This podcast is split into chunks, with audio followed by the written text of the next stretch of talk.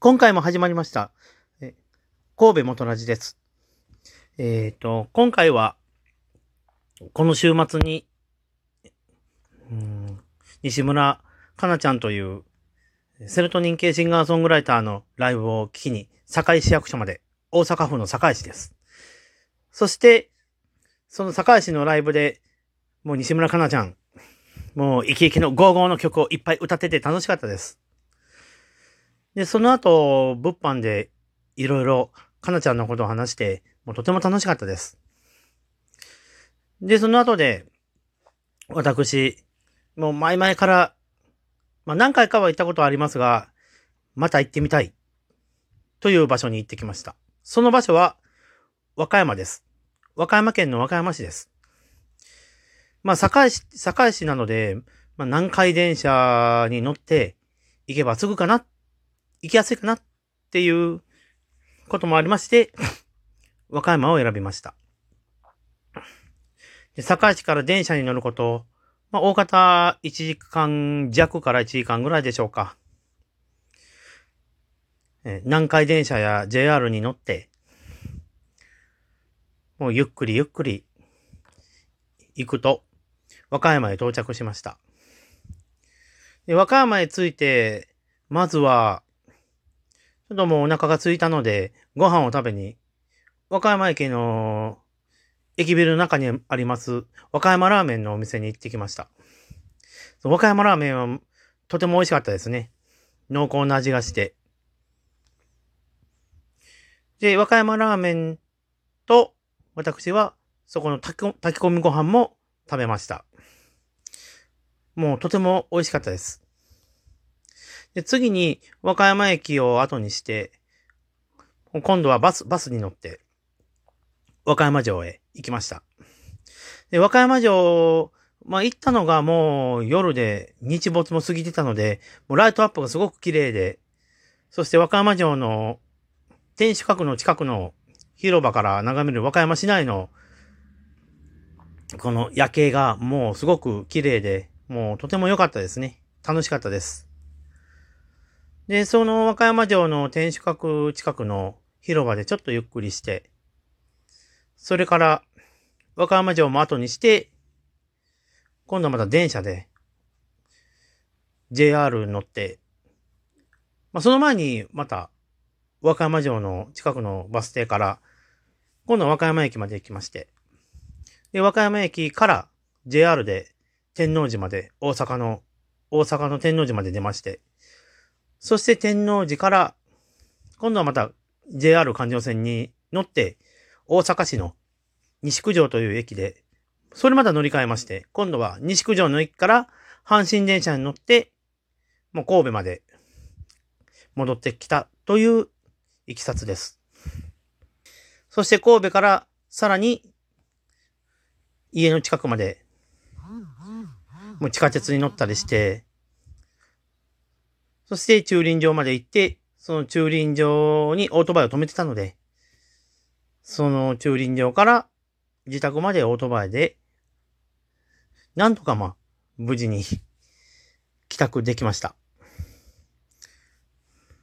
まあでも、本来なら和歌山から帰るのに、僕を予定してたのが、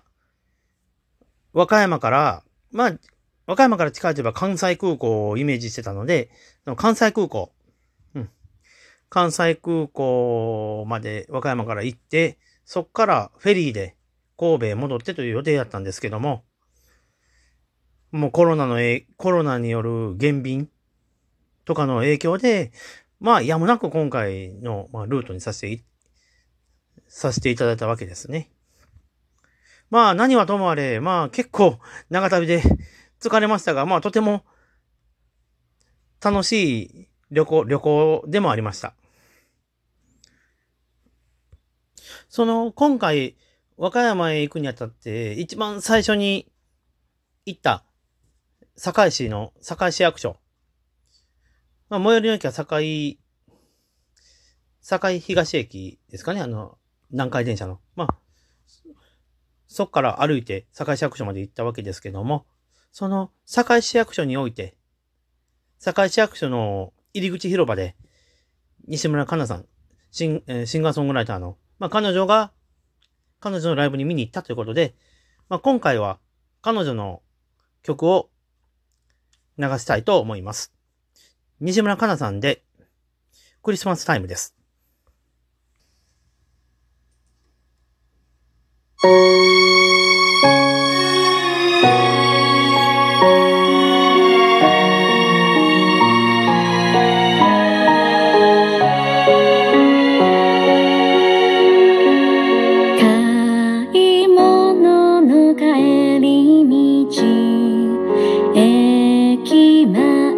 で見つけたの。私に微笑んだ。真っ赤なポインセチア。シャンパンが多いけど。メリークリスマス。軽やか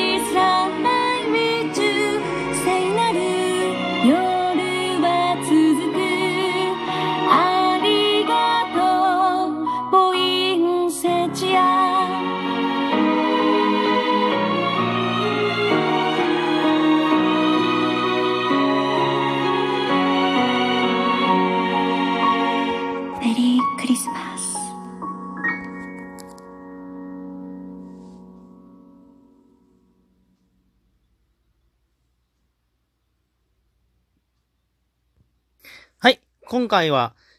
西村かなさんの CD、ホーリーホーリーナイトより、曲、クリスマスタイムでした。まあ、堺市のライブということで、西村かなさんのステージを見たということで、西村かなさんの曲を流させていただきましたけれども、ちょっとクリスマスタイムに時期外れで申し訳ありません。まあでも、